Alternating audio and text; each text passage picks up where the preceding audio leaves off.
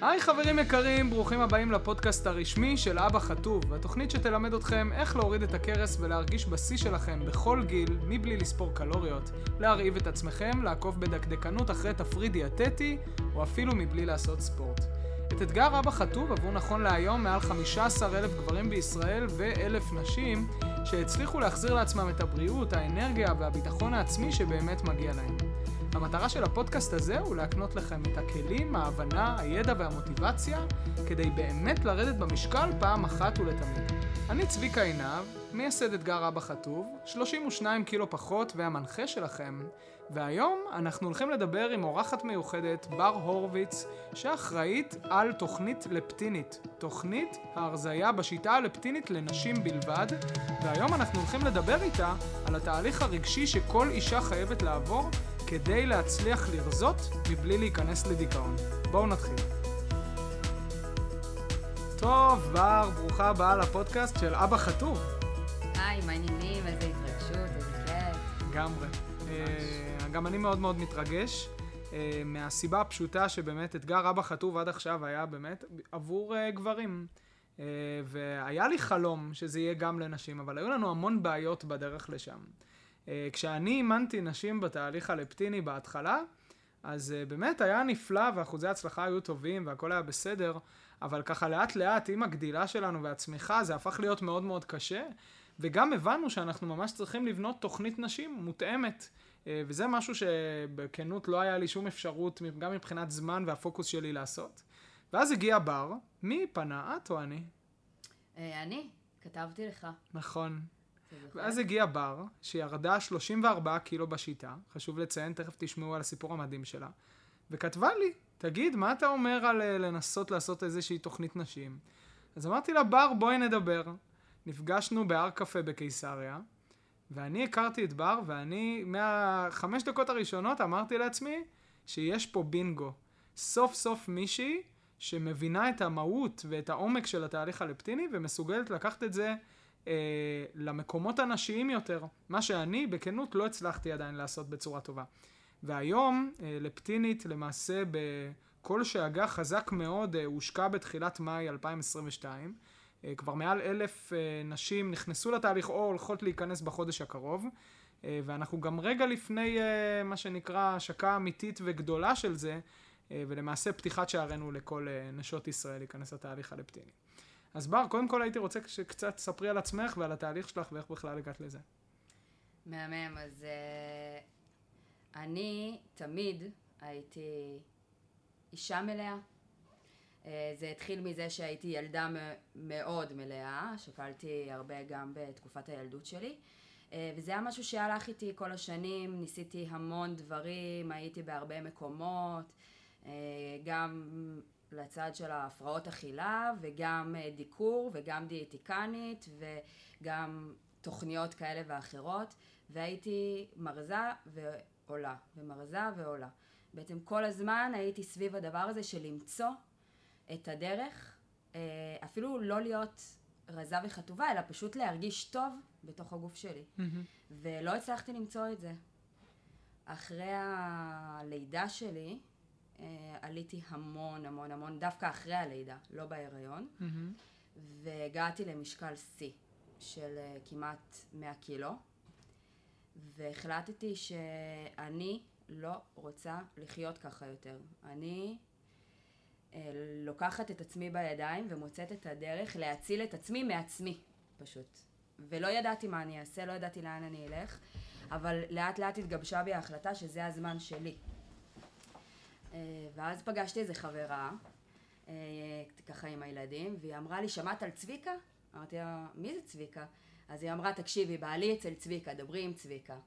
והתקשרתי לצביקה, והוא אמר לי, אין לנו תוכניות לנשים, את יכולה לקבל את האפליקציה עם כל התכנים, ורוצי על זה. אמרתי, סבבה, אם זה מה שזה, זה מה שזה. ופשוט התחלתי ביום ראשון. נשאבתי לתוך השיטה. Uh, הייתי מאוד בשלה להתחיל משהו שאני גם יבין את הרציונל. בעצם חיפשתי היגיון בדברים, כי, כי באמת ניסיתי המון דברים. ו, ומצאתי כל בוקר שאני קמה, מקשיבה לסרטון, ופשוט הוא עושה לי שכל אחד לאחד. גם התחברתי לזה מהמקום הרגשי, אבל גם מתוך השכל. וביחד הסינכרון הזה של הרגש ושל השכל, בעצם אה, עשו את העבודה אצלי בצורה משותפת, לככה שהכל עבד, פשוט עבד. ופשוט התחלתי להרזות. Mm-hmm. הכל היה אה, ממש כמו, כמו, כמו שאמרו בסרטונים, by the book, כל שבוע בין חצי קילו לקילו, אה, נשאבתי פנימה עוד יותר, חקרתי, שאלתי. היה לך רגעי שבירה? או רגעים שבהם היה, אה, נקרא לזה הרהורים של האם זה בכלל מתאים לי, או האם זה בכלל יצליח? כי אני בטוח שהמון נשים שמסתכלות עכשיו, ושומעות עכשיו יותר נכון את הפרק הזה, כבר עברו דיאטה או שתיים או 200 בחיים שלהן. אה, זיהית את הדפוס הזה קורה? של הנה, שוב פעם אני נכשלת. קודם כל, כש, כשהתחלתי ונרשמתי, אה, לא באמת ידעתי שזה מה שהולך להיות. Mm-hmm. ביקשו שאני אצלם את עצמי באותו יום, איך אני נראית, אה, בקושי עשיתי את זה. אה, אמרתי, טוב, הנה עוד משהו, שרק בשביל שאני ארגיש טוב, שאני עושה משהו ולא מזניחה את עצמי, אבל לא הייתה באמונה מלאה. פשוט אמרתי שאני זורמת ועושה מה שאומרים לי. הייתה לי נקודת שבירה מאוד חזקה בסביב שבוע, אני חושבת סוף שלוש, ארבע. Mm-hmm. הייתי בדאון אמיתי, mm-hmm. כאילו, בכיתי, היה לי דאון פנימי, הייתי חלשה, לא היה לי אנרגיות. הרגשתי שאני לא יודעת איך להרים את עצמי. מה, מה הולך, ממש זה היה אה, משהו וואו, והיום אנחנו גם הולכים עמוק. לדבר על הדבר הזה ולמה זה קורה בדיוק מבחינה אה, הורמונלית, ואיך אנחנו יכולים לנתב את זה ולעבור את הרגע הזה כדי להיות יותר שמחות ויותר מאושרות בתהליך הזה. Mm-hmm. אנחנו נדבר על הרגולציה של הדופמין שלמעשה אה, גורמת למשבר הזה, שהוא כמעט צפוי, ואיך אפשר לעבור אותו בצורה לפטינית, נקרא לזה ככה. אה, כן, אז זה, זה היה הרגע שלי, שאמרתי, אני עצובה, בא לי רק את, ה, את מה שאני מכירה כדי להתעודד, אני לא מוצאת, יש לי כל כך הרבה קילואים להוריד, זה בחיים לא יקרה. חישבתי אם אני אוריד קילו כל חודש, כל שבוע, מתי אני אגיע למשקל היעד שלי. אמרתי, עוד שנה, איך אני אחיה ככה שנה? אה, ו, ו, וזה עבר. Mm-hmm. הקשבתי לסרטונים כל בוקר, הם עשו לי שכל. הבנתי שכל מה שאני צריכה זה להתמיד, להמשיך, להמשיך לנוע, אה, וזה עבר, אבל זה היה משבר מאוד גדול, והיה לי עוד משבר גם שנתקעתי אחרי שירדתי 7 קילו, הייתי איזה שלושה ארבעה שבועות על אותו משקל, mm-hmm. ועשיתי הכל כרגיל, אה, והמשקל נתקע. Mm-hmm. וגם פה, אה, בעזרת הייעוץ של המאמן חיטוב שלי והסרטונים, הבנתי שזה משהו טבעי והוא יכול לקרות, ו... ופשוט המשכתי. מהמם. אז אני חושב שזה חשוב, קודם כל שנדבר על ההבדלים בין גברים לנשים בתהליך הזה, כי אני חושב שיש הבדל, ואנחנו רק עכשיו מתחילים, אה, נקרא לזה, עוד יותר להעמיק בו מהבחינה המקצועית, וגם הפיזיולוגית, וגם הרגשית. כי גבר מגיע, הוא אומר לעצמו, טוב, אני ממוקד מטרה, אני רוצה לפרוץ את הגבול הזה, להוריד את העשרה, עשרים, שמונים קילו שיש לי, ולסיים עם הדבר הזה, ולא מעניין אותי, ואני הולך לעשות את זה. אה, ולפעמים הרמה הרגשית היא נכנסת אי שם אה, בתחתית סדר העדיפויות שלו, של איך זה יתבצע. הוא לא רוצה להרעיב את עצמו, אבל הוא גם לא עכשיו אה, מסתכל שנייה באמת, באמת פנימה. לא כולם עושים את זה, נקרא לזה ככה. אצל אנשים בעיניי יש רגישות הרבה יותר גדולה שצריך להתייחס אליה, על החוויה הרגשית בזמן התוכנית. ועל, החו... ועל נקרא לזה החלקים השונים של התוכנית, ואיזו חוויה רגשית אפשר לצפות, ואיך למעשה אפילו מרפאים, כאילו יוצרים איזה ריפוי רגשי דרך התוכנית הזו ודרך התהליך אה, הלפטיני. אז אני אשמח שתרחיבי בעינייך על ההבדל בין נשים לגברים. אה, ממה שאני חוויתי בחיים שלי וממה שאני רואה אה, בתוכנית, שאני מלווה עכשיו את הנשים, נשים מגיעות עם מטענים מאוד מאוד מאוד כבדים מהעבר. אנחנו המון זמן בחיים שלנו, המון שעות, המון רגעים, המון דקות מתעסקות אה, במשקל שלנו, באיך אנחנו נראות, איפה, אה, איפה אנחנו נראות יותר טוב, איפה אנחנו נראות פחות טוב. וההתעסקות הזאת לוקחת אותנו אה, למקומות רגשיים קשים, כי אנחנו כמעט אף פעם לא מרוצות. אז למעשה את אומרת שכאילו אה, נשים באופן כללי זקוקות לליווי וקהילה הרבה יותר עוצמתיים כדי להצליח בתהליך הזה, זה נהדר. אני רוצה שנייה לדבר על הרמה הפיזיולוגית, על השוני הפיזיולוגי בין גברים לנשים, כי צריך לשים אותו פה על השולחן. אה, לנשים, קולטני הדופמין שלהם הרבה יותר רגישים. מה שאומר שרמות ה baseline של אותו הורמון דופמין, הורמון התחושה הטובה, אותו תרמוסטט במזגן אם תרצו, ששולט לנו על עד כמה אנחנו שמחים ומאושרים, רמות ה baseline יכולים להיות הרבה יותר, אה, יכולות להיות, סליחה, הרבה יותר נמוכות, אוקיי? גם יכולות להיות הרבה יותר גבוהות, אבל גם יכולות להיות הרבה יותר נמוכות. וממה הן בסופו של דבר מתרגלות לרמה הנמוכה הזו? מאותם סוכרים, קמחים, פחמימות פשוטות, סטרס, over, אה, נקרא לזה, אמ, תלות בתוצאות מהירות, כל חוסר שינה, כל הדברים האלה בסופו של דבר מורידים לנו את רמות ה baseline הטבעיות שלנו של הדופמין, ואז הדבר היחיד שמגרה אותם מחדש בצורה מספקת הוא אותם מאפים, מתוקים, פסטות, פחמימות פשוטות, ואז למעשה אנחנו מגיעים למצב, שזה משהו שאני רואה אצל המון נשים, ואני בטוח שאת תוכלי להתחבר גם ברמה האישית, זה שבשבועות שלוש, ארבע וחמש, בתחילת הניקוי הלפטיני, יש משבר רגשי מאוד מאוד מאוד גדול. אז אחד, קודם כל, מה, הדבר הכי חשוב זה להבין שזה משבר דופמיני, אוקיי? זה לא אומר שכרגע, אם אני אה, מרגישה שאין משמעות לחיי חוץ מ... הסוכר והקמח, וכמו שאני שמעתי המון המון המון, שווה להיות שמנה ומאושרת מאשר רזה ובדיכאון. זה יכול להיות גם וגם, אוקיי? זה לא חייב להיות או-או. והדבר השני שחשוב להבין זה שזה זמני. כי רמות הדופמין, ה baseline, אם אנחנו מתמידות בניקוי הלפטיני, רמות הדופמין מתחילות לעלות חזרה, ביחד עם רמות סרטונין יותר גבוהות. סרטונין, הורמון האופטימיות, שגורם לנו להגיד הכל בסדר. ואותי מעניין איפה את רואה את זה, קודם כל התהליך האישי שלך, ועל התהליך של אנשים שאת מלוות. את המקום הזה של הדופמין יורד, ואז היא פתאום מגלה את רמות הדופמין האמיתיות שלה. Mm-hmm. אז איך היא מתמודדת עם זה, ומה קורה ברגע שאנחנו מצליחות להתמיד בזה, ורמות הדופמין שלנו עולות, רמות ה baseline, ואז מה אנחנו חוות בעצם. מנקודת מבט של נשים, תהליך האישי שלך ונשים שאת מלווה. אה, אז כשאישה אצלי אומרת אה, ש, שהיא מרגישה ממש down, חוסר אנרגיות, שיש לה את ה passion למתוקים. אה, הדבר הראשון שאני מציעה לה זה לחפש משהו אחר שעושה לה את זה, אוקיי? ללכת לחברה, לקשקש, לשבת, לשתות קפה. אה, אני, כשהיה לי דאונים כאלה, בזמן התהליך שלי, הייתי מציבה לעצמי יעדים, מטרות, איך אני מעלה את הדופמין לעצמי בדברים שאני אוהבת. אז uh, אני אמרתי, כל חמש קילו שאני יורדת, אני מפנקת את עצמי במתנה. מדהים. כל פעם משהו אחר שאני בוחרת עוד לפני שהגעתי ליעד. זה יכול להיות uh, בגד מגניב, זה יכול להיות הופעה, זה יכול להיות עיסוי, ככה, כל חמש קילו. ואז הדופמין שלי בעצם היה מגורה מה, מלהגיע ל, למה שהתחייבתי לעצמי. כן, אז זה גם יכול להיות כאילו, זה יכול להישמע מבחוץ כטיפים מאוד מאוד אה, כאלה צ'יזים קצת. אה, בואי תעשי לעצמך מתנה כל חמישה קילו שאת יורדת, או תמצאי לעצמך חמישה דברים שעושים לך טוב ותעשי את זה במקום האוכל.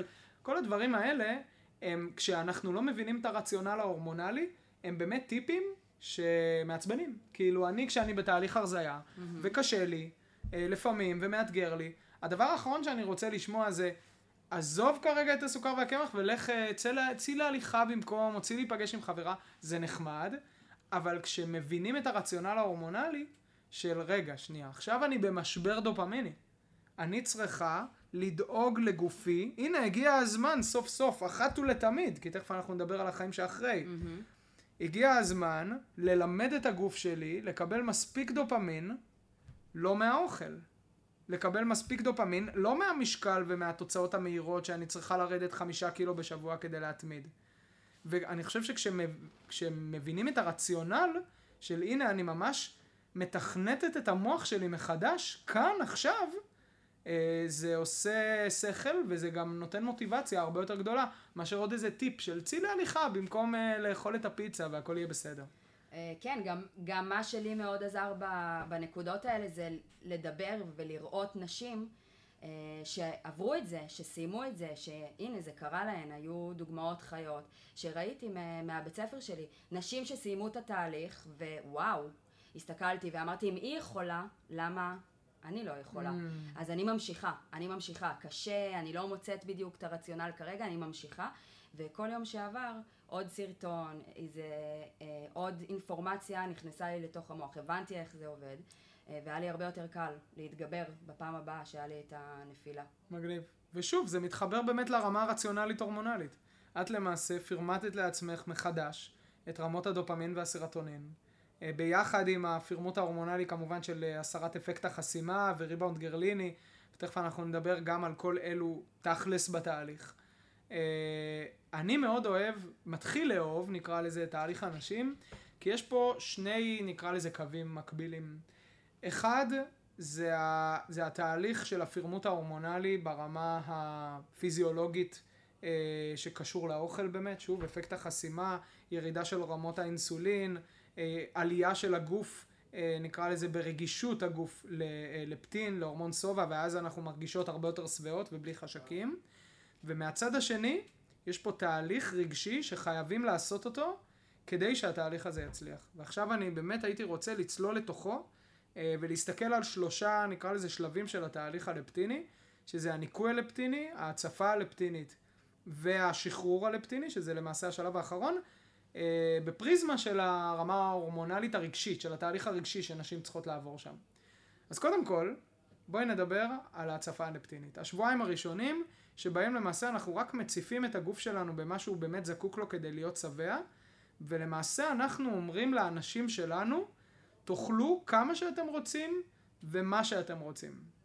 עכשיו, לגברים זה אחלה, כי זה לא, באמת, זה לא יוצר יותר מדי קונפליקטים. אוקיי, הוא כבר נהיה פחות שבע, סביר להניח גם שהוא, הפעם האחרונה שהוא עשה דיאטה היה לפני באמת המון המון זמן, והוא לא עושה תוך כדי התוכנית הלפטינית עוד 7,000 דיאטות, אבל אצל נשים זה יוצר איזושהי בעיה, כמו שאת אומרת. נכון, אה, אצל הנשים, זו פעם ראשונה שם? בחיים, mm-hmm. שאומרים להם, go for it. באישור רופא, מה שנקרא. כן, הן לא מאמינות. מה, הם לא, אי אפשר, לה, מה זה לתת לחשקים דרור? הן לא מצליחות אפילו, אנחנו לא יודעות ל, להיות בסיטואציה כזאת שאנחנו אוכלות מה שאנחנו רוצות.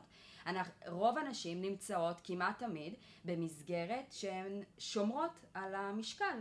זה יכול להיות בתוך מסגרת מובנית, וזה יכול להיות שאני חושבת מה כן ומה לא, ואני עושה לעצמי את החשבונות שלי. והשלב הזה, הוא פשוט חדש לכל אחד שמגיע אלינו. Mm-hmm. מגיע אלינו. ואיך זה היה לך? בתהליך שלי? Mm-hmm. היה לי, תראה, באותה תקופה באמת אכלתי מה שבא לי. Mm. אז בשבילי זה באמת היה להמשיך את המקום ש, שהייתי בו, הייתי אחרי לידה, הייתי 90 קילו, אכלתי כל מה שבא לי, לא יכלתי לעצור אפילו לא לרגע את הדופמין. אז אה, המשכתי בדיוק באותה הדרך. זה היה קצת, אה, קצת יותר טבעי עבורך. אני חושב שלרוב כן. הנשים באמת, הן מקבלות את זה כשוק, ואז יכול לקרות מצב או של אה, פחד מאוד מאוד גדול לשחרר, אה, או באמת שחרור מוגזם שמרגיש מוגזם, ואז יש כאבי בטן, ויש חוויה מאוד מאוד לא נעימה. וכאן חשוב לי לציין ולהגיד למה זה מאוד מאוד חשוב בשלב ההצפה הלפטינית לשחרר. במיוחד עבור נשים. אז רוב הנשים למעשה מתחילות התהליך במצב שבו אנחנו קוראים לו ריבאונד גרליני. מצב של פעולת פיצוי של אה, הורמון הרעב, גרלין, אה, שמגיעה אחרי דיאטת הרעבה או אחרי תקופה שבה הם ניסו לשלוט על כמות הקלוריות או הכמויות בכלל של האוכל שנכנסות להם לפה. ויכול להיות שהם בגירעון של עשרה ועשרים ושלושים קילוגרם מזון בגוף שלהם. עכשיו, מי שלא אה, האזינה עדיין לפרק מספר אחת בפודקאסט של אבא חטוב, אז אני מפציר בכן, לכו תשמעו גם את פרק מספר אחת כדי להבין הרבה יותר לעומק על ריבאונד אה, גרליני. אבל מה שזה אומר בשורה התחתונה, זה שאנחנו חייבות בשבועיים הראשונים להחזיר לגוף שלנו את כל, נקרא לזה, החוסרים של נפח המזון שהוא איבד במהלך החודשים או אפילו השנים של הדיאטות, הכסח, שניסינו on off on off. אז זה הדבר הראשון שחשוב להבין את זה. כלומר, אנחנו אפילו יכולים לצפות למצב שבו אני ארגיש כאישה שעליתי במשקל בשבועיים הראשונים, אני ארגיש נפוחה, אני ארגיש לא בסדר עם עצמי, אני ארגיש אשמה, ותכף אנחנו נדבר בדיוק על מה, מה התהליך המנטלי הרגשי המאוד מאוד חשוב לעשות בשבועיים הראשונים האלה, אה, ואני ארגיש כאילו התהליך הזה הוא תהליך מוזר מאוד. מסכימה? על פי ה... כן, מה זה מוזר? הם, הם, הם אנשים בשוק. מה, מה זאת אומרת? לאן זה ייקח אותי? לאן אני, זה ייקח אותי? אני, אני עולה רק בשבועיים האלה, שלוש, ארבע קילו, אם אני פותחת עכשיו את הפה, אני רגילה לאכול פרחית וחצי עם גבינה צהובה, ועדיין אני לא מצליחה לרדת במשקל, אז איך עכשיו אני יכולה לאכול פיצה וצ'יפס בשבוע הזה? אז הדבר הראשון שחשוב להגיד, זה שוב, לחנך את עצמנו לאמת. מתוך כל השלושה ארבעה קילו שהיא עולה במהלך השבועיים הראשונים, כ-90% זה נוזלים. אז אנחנו לא דואגים מזה בכלל. אנחנו יודעים, למה אנחנו יודעים שזה נוזלים? כי אנחנו יודעים כל גרם פחמימה סופח בין אה, שלושה ל-17 גרם של נוזלים. אוקיי? כלומר, הכניסה 200 גרם פחמימה, יכול להיות עלייה של כמעט שלושה קילו. מטורף. נכון. איך אפשר להתמודד עם הדבר הזה? אפשר להתמודד עם זה, קודם כל על ידי הבנה רציונלית, שהתהליך הזה הוא תהליך כמעט צפוי, והדבר השני, אפשר להתמודד עם זה לדעתי על ידי זריקה של המשקל מהבית לפחות בתשעה שבועות הראשונים של התהליך. זו ההמלצה החמה שלי לכל אישה שרוצה להתחיל את התהליך שלנו. אה, כי יש משהו, במיוחד אצל נשים, שבאמת מחליף את הפחמימות המהירות בתוצאות מהירות, וזה מה שאנחנו רוצים להימנע ממנו. עכשיו חשוב לי גם אה, לדבר איתך באמת על הרמה הרגשית. כלומר, ההצפה הלפטינית זה לא רק הצפה של לתת לגוף את מה שהוא זקוק לו כדי לסבוע, אותם משביעי על, ולהתחיל, אה. להתחיל נקרא לזה לפתור את אה, אפקט החסימה מהשורש. אה, וזה לא רק להציף את הגוף ב... ולמעשה לה... להשלים את כל חוסרי המזון ואת כל חוסרי נפח המזון שהגיע מתוך הדיאטות הרבה האלה. זה גם השלב שבו מבחינה פיזיולוגית רגשית הגוף שלנו, אנחנו, יש לנו הזדמנות פז לראות אילו מחשבות גורמות לנו ללכת לאותם מאכלים. אה, אילו מחשבה, אם אני קמה בבוקר ואני אומרת לעצמי, אני שונא את העבודה שלי, איך לעזאזל אני מתחילה את היום עבודה הזה? אה, התשובה המהירה תהיה, וואי, מגיע לי, או אני חייבת אה, עכשיו מאפה וניל. או אני חייבת עכשיו איזה עוגה עם הקפה שלי. למה? כדי להעלות את רמות הדופמין והסרטונין ולגרום לעצמי להרגיש מספיק טוב.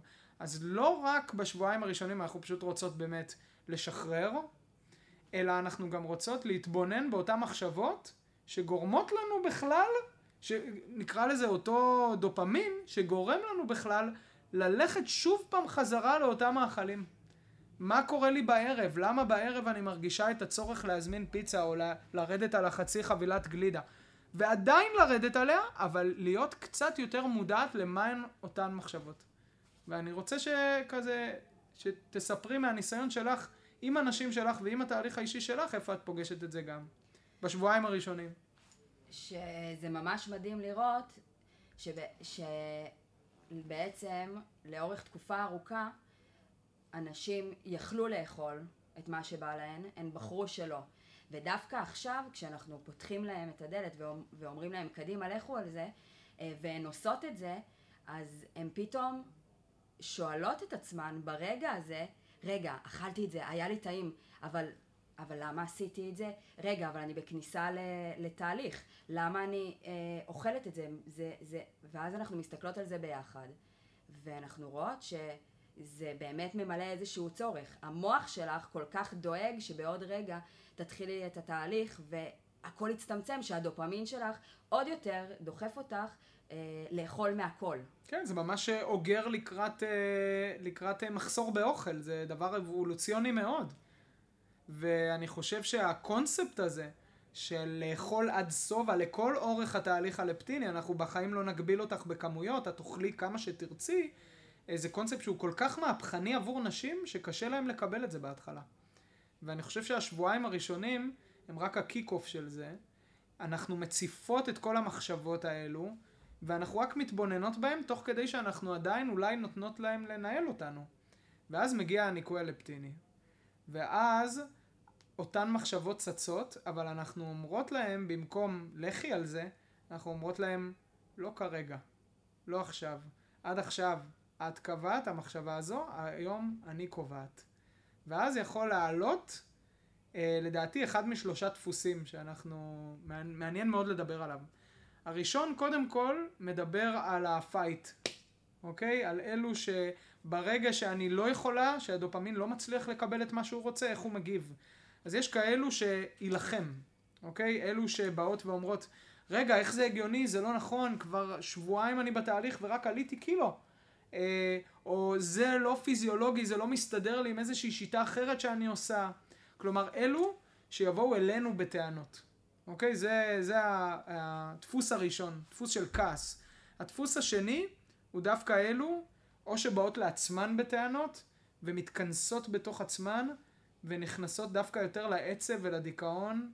אה, מה המשמעות של החיים שלי, ולמה שווה לי לקום בבוקר בכלל, אם אני באמת לא נותנת לעצמי את מה שאני רוצה.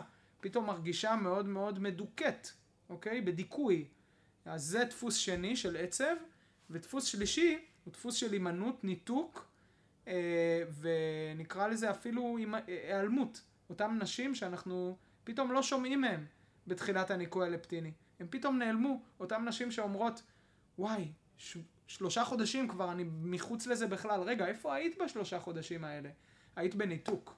אז חשוב, ובעיניי זה ברמה רגשית מאוד מאוד עמוק, אה, ההצפה הלפטי, הניקוי הלפטיני, מה שהוא עושה בהתחלה, הוא מציף, הוא עדיין מציף, זה עדיין השאריות של ההצפה, הוא מציף לאן את הולכת מבחינה רגשית כשקשה לך. האם את הולכת לכעס? האם את הולכת לעצב ודיכאון? או האם את מתנתקת רגשית? וסוף סוף כאן יש לך הזדמנות להתמודד עם זה ולפתור את זה. ואם תצליחי לפתור את זה ברמה ההורמונלית פיזיולוגית של ההרזייה, ייתכן שגם תצליחי לפתור את זה בתחומי חיים אחרים בכל פעם שיהיה קשה. ועכשיו בר הייתי רוצה לשאול אותך, בנקודת משבר שלך, אילו משלושת הדפוסים ראית שעלה? האם זה כעס או דיכאון או יותר הימנעות וניתוק? אה, ומה עשית כדי בסופו של דבר לפתור את זה ו- ולעלות מתוך זה? אה, ללא ספק שקעתי במלנכוליה. Mm. היה לי מאוד מאוד קשה להיפרד מהחברים הטובים שלי, כל הכיפכפים והקיטקטים שלי והשוקולדים המוחבאים. הרגשתי שהם היו חלק מאוד חשוב בחיים שלי, ומה אני אעשה בלעדיהם? מה, מה יש לעשות פה חוץ מלהתייחד איתם בערבים כשהתינוק נרדם? אה, ו, וממש מה שעשיתי זה היה כל הזמן להאמין שאפשר אחרת, שיש אופציה אחרת, שאני, יהיה לי טוב גם בלעדיהם. עוד פעם, פניתי אה, לצ'אט לדבר עם המאמן חיטוב שלי, אה, הצבתי לעצמי יעדים ומטרות, המון המון דמיינתי איך אני אהיה, mm-hmm. כש... איך אני ארגיש mm-hmm. כשאני אהיה רזה, מה אני אעשה כשאני אהיה mm-hmm. רזה. משם דרך אגב גם הגיע לי המקום הזה שאמרתי לעצמי, כשאני אסיים ל- לרדת 20 קילו, דיברתי אז על 20 קילו, אני, אני הולכת לדבר עם צביקה, כי אם אני אצליח להגיע לירידה של 20 קילו, אז אני, אני, אני רוצה להיות חלק מזה. אה, וזה גם משהו שהחזיק אותי, שבוא נראה אם זה עובד. אם זה עובד, אני שם, אני מדהים. מושקעת. אז למעשה מה שאת עשית, עם או בלי לשים לב, את שמת לעצמך יעד לעתיד, העלית לעצמך את רמות הסרטונין, של האופטימיות נקרא לזה לקראת העתיד, ראית את העתיד בעיר, ידעת אה, אה, להחליף את ההתמכרות גם בפחמימות מהירות או בתוצאות מהירות, אה, בדברים באמת שהם קצת יותר ססטיינביליים לאורך זמן, תכף אנחנו גם נדבר על הקריירה שלך אה, אה, באמת כספורטאית היום, כאילו אפשר לקרוא לזה, אה, שזה די מדהים, שזה שוב להחליף את ההתמכרות של הדופמין. אה, והדבר האחרון שאנחנו נדבר עליו זה באמת השחרור, שלי מאוד מאוד חשוב לדבר על החיים שאחרי אצלך. אבל מעבר לזה, באמת, אחרי שהצפנו את, ה, את כל המחשבות האלה והבנו מי מאותם שלושה אנחנו מזדהות איתם, האם זה יותר כעס, האם זה יותר מלנכוליה כמו שדיברת, או ניתוק, יש לנו הזדמנות פעם ראשונה לקחת בעלות על הדבר הזה, ולא ללכת על פי הדפוס הרגשי הזה, בו זמנית לזה שנקרא לזה האיזון ההורמונלי מתחיל לעבוד. וברגע שהאיזון ההורמונלי מתחיל לעבוד, בשבוע מספר חמש, שש, שבע... אתה יום אחד מתעורר, ואת, וזה, וזה עובר. נקודת המפנה, אני קורא לזה. אתה, זה, אי אפשר להאמין לזה. יום אחד קמים בבוקר, אין יותר את העייפות, אין יותר את המלנכוליה, אין יותר את, ה, אה, את ה craving. אתה פשוט מתעורר, זה ממש קורה על הבוקר. בן אדם חדש. נכון. זה וה... היה לי, וואו, זה היה מדהים. וואו, אז קודם כל, באמת ברמה הפיזיולוגית, זה צפוי שזה יקרה. כלומר, אותה אישה שמתמודדת אה, בתחילת הניקוי הלפטיני עם אותם דפוסים אה, ועם אותה, ואותו, אותה רמות מאוד מאוד נמוכות של דופמין, אנחנו יודעים שיום יבוא והיא תגיע לנקודת המפנה. יכול להיות שזה יהיה בשבוע מספר 4, יום מספר 2, ויכול להיות שזה יהיה בשבוע מספר 7, יום מספר 5. אנחנו לא יודעים. היא לא יודעת, אף אחד לא יודע. אבל המטרה שלנו זה להישאר בתהליך עד נקודת המפנה. כי מנקודת המפנה הדברים הופכים להיות הרבה יותר קלים. אה, רמות ה baseline של הדופמין עולות, אני מרגישה הרבה יותר טוב, הרבה יותר אנרגטית. אה, אפקט החסימה מוסר בצורה משמעותית, אז אני גם, הגוף שלי סוף סוף מאותת לי שאני שבעה.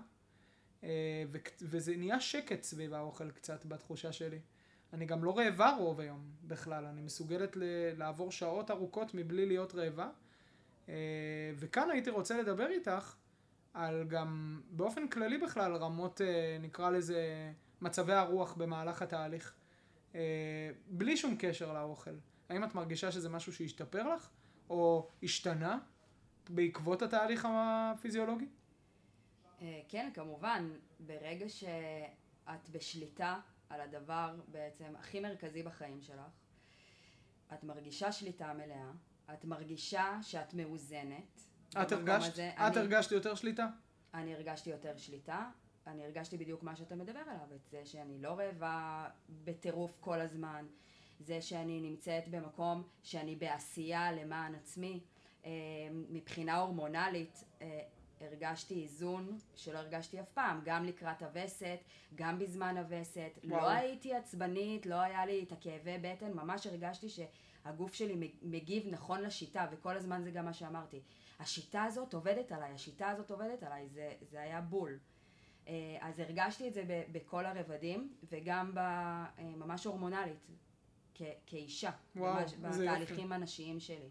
איזה כיף. קודם כל אני מבסוט בשבילך ולשמוע את זה, ואני גם מתרגש עבור הנשים שלנו שהולכות לעבור את התהליך. אה, ושוב, אני, אני מעבר לכל הת... ההתאמות שעשינו ברמה, נקרא לזה מקצועית, של התהליך, למניקות ושחלות פוליציסטיות ומים אחרי לידה ולפני לידה וגיל הבלוט, כל הדברים האלה שמאוד חשוב לדבר עליהם, אבל ברמה הלפטינית נקרא לזה, חשוב להבין שהמקור של השמנה בסופו של דבר, וגם המקור של עליות וירידות במצבי הרוח הוא הורמונלי. גברים מבינים את זה הרבה פחות מנשים, נשים יודעות את זה בצורה... אה, די אה, ברורה שהמקור לרמות מצבי הרוח והרמות ההשמנה לפעמים הן קצת הורמונליות. בטח, אנחנו חוות את זה בעצם מקבלת הווסת הראשונה שלנו בגיל בין 10 ל-12. אה, אנחנו עוברות איזשהו תהליך הורמונלי שילווה אותנו אחר כך פעם בחודש עד גיל 50. אחר כך יש לנו את העניין של כניסה להיריון והיריון ואחר כך הנקה. לידה, גיל הבלוט, זה מלווה אותנו תזכורת כל חודש, אבל גם באירועים אה, משמעותיים בחיים שלנו. ואני ממש הרגשתי שזה איזן לי את המקום הזה. וואו, מדהים. וזה בלי תרופות, בלי, בלי כדורים, נטו תזונה, לפטינית. כן. אה, הייתה לי בעיה בבלוטת התריס, זה mm-hmm. גם נפתר. וואו. אה, הייתי עם כדורים, זה, זה עבר, עשיתי בדיקות דם אצל הדוקטור, mm-hmm. הכל מדהים. כמו גיל 17. אה, וואו, איזה כיף. כן. איזה כיף. אז למעשה אנחנו מגיעים למצב שבו אנחנו אומרים, הנה יש לנו תוכנית נשים. תוכנית הנשים הזו נקראת לפטינית, היא תוכנית חדשה באמת שאנחנו כזה עשינו לה, היא פעם הייתה נקראת לחזור לעצמי בגלגול הקודם, היום אני מאוד שלם עם המילה לפטינית. אני חושב שההבנה הפיזיולוגית של התהליכים ההורמונליים שנשים עוברות, היא הבנה הרבה יותר עמוקה היום, אנחנו הרבה יותר מבינים מה הן עוברות. אנחנו הרבה יותר יכולים אה, אה, גם ללוות אותה מבחינה רגשית, בזכותך, mm-hmm. אה, וגם בזכות התהליך המדהים שעשינו כאן. אה, ולדעתי זה באמת, זו, זו תחילתה של מהפכה. המטרה שלי בסופו של דבר זה להגיע למצב שאף אישה לא תצטרך להתנזר מסוכר וקמח כדי לרדת במשקל. לא תצטרך לעקוב אחרי תפריט כדי לרדת במשקל. לא תצטרך ללכת לקבוצת דיאטה ולשבת שעה יום יום שבוע שבוע ולהישקל ולהגיד לעצמה, השבוע הזה היה שווה לי או לא היה שווה לי? המטרה שלי זה להגיע, להביא אותה למצב של שחרור. וזה הדבר האחרון שאני רוצה לדבר כאן. Uh, אני חושב שבאמת עולמות הדיאטה, במיוחד אצל נשים, הם כובל, כובלים מאוד.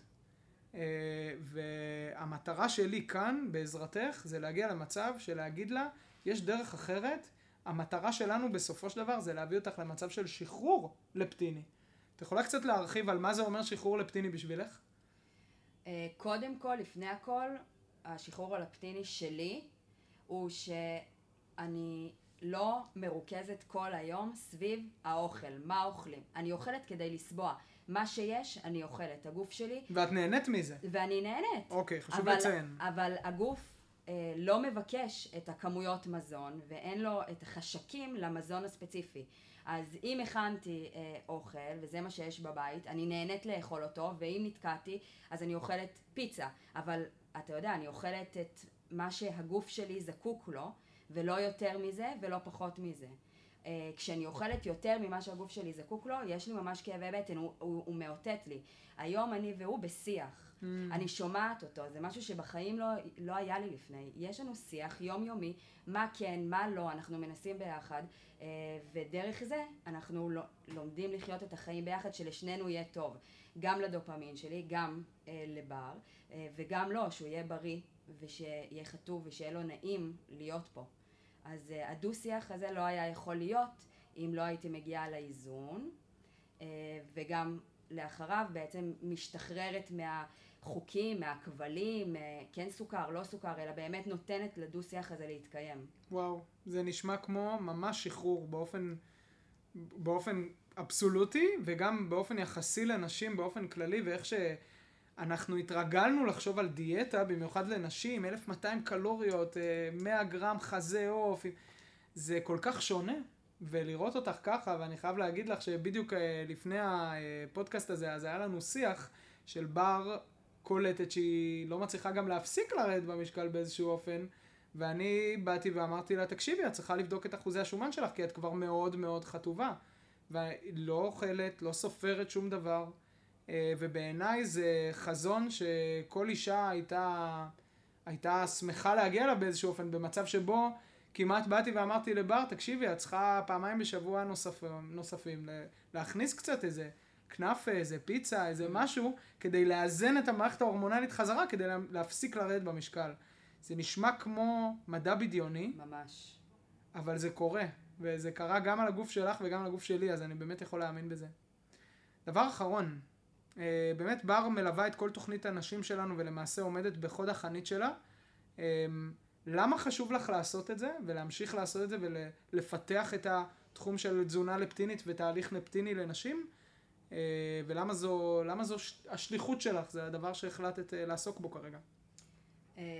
אז זה מהמקום של הילדה השמנה, שהייתה שמנה ולא אהבה את זה, מהמקום של הבחורה שרצתה ללבוש את הבגדים אה, שכל החברות לבשו והיא לא יכלה. מהאימא שאני, שרציתי להיות אה, האימא כמו כל האימהות, או חלק מהאימהות, שנראית טוב, אבל הייתי מאוד מאוד גדולה. אה, זה כואב, הרגשתי כלואה. וכשאני רואה נשים סביבי, אני אומרת, וואו, זה, זה, זה שיטה שמתאימה לכל אחת. גם אם את בת 18 וגם אם את בת 80. אני מרגישה שליחות לספר, להפיץ, להדריך. אני, אני רוצה שעוד נשים יחוו את התחושה הזאת, ש, שפשוט כיף פה, כיף בגוף. נעים, יש שיח, אנחנו מכבדים אחד את השני, הכל קורה בלי הרבה מאמץ. ממש רוצה שכולם ידעו את זה, בא לי לצעוק, יש, יש אופציה אחרת, זה יכול להיות אחרת. אתן לא חייבות לחיות בגוף שאתן לא אוהבות אותו. אמ, וואו. כן, וזה מקום מעולה לבוא שלי. ממנו, ממש שליחות. אין לי ספק שבפרק המאה אנחנו ניפגש, ולפטיני תהיה fucking אימפריה. Uh, עכשיו אנחנו בסנונית הראשונה של זה, ובאמת האלף נשים הראשונות ככה התחילו, או יתחילו בקרוב, uh, ואין לי ספק שמדובר כאן בהתחלה של uh, מהפכה, במיוחד עבור עולם הדיאטה הנשי, ומה שהרגילו נשים לחשוב על מה המחיר שאני צריכה לשלם כדי להיות רזה. אז את לא צריכה לשלם את המחיר הזה, בטח שלא לאורך זמן, בטח שלא את המחיר הרגשי. אז זהו, חברים יקרים, בר, קודם כל תודה רבה. בכיף, ש... היה לי ממש כיף. ממש, ואנחנו נתראה בפרק המאה, לא סתם אמרתי. ובפרק הבא, חברים, אנחנו נארח למעשה את הדיאטן הקליני הרשמי של חברת אבא חטוב, ניר שלזינגר, אה, שהולך לדבר איתנו קודם כל על התאמות לפטיניות למצבי בריאות שונים ומשונים, והדבר השני, עוד הוכחות, בסופו של דבר חותכות, שמגיעות היום אה, מהמדע, שמוכיחות למעשה את הטענה שהדרך היחידה לרדת במשקל היא לאזן את הורמוני הרעב והשובע אה, ולהפסיק לספור קלוריות או למדוד כמויות או לעשות ספורט כדי לרדת במשקל. וחברות יקרות, חברים יקרים, הדבר היחיד שאני מבקש מכם לעשות כרגע זה למצוא מישהי אחת מהסביבה שלכם שחייבת לשמוע את הפרק הזה בפודקאסט ולשלוח לה אותו כדי שסוף סוף תוכל לרזות מבלי להיכנס לדיכאון ואולי אפילו גם להיות רזה ולהיות הרבה הרבה הרבה יותר שמחה גם ממה שהיא היום. זהו חברים, אנחנו נתראה בפרק הבא של הפודקאסט של אבא חטוב, ביי ביי.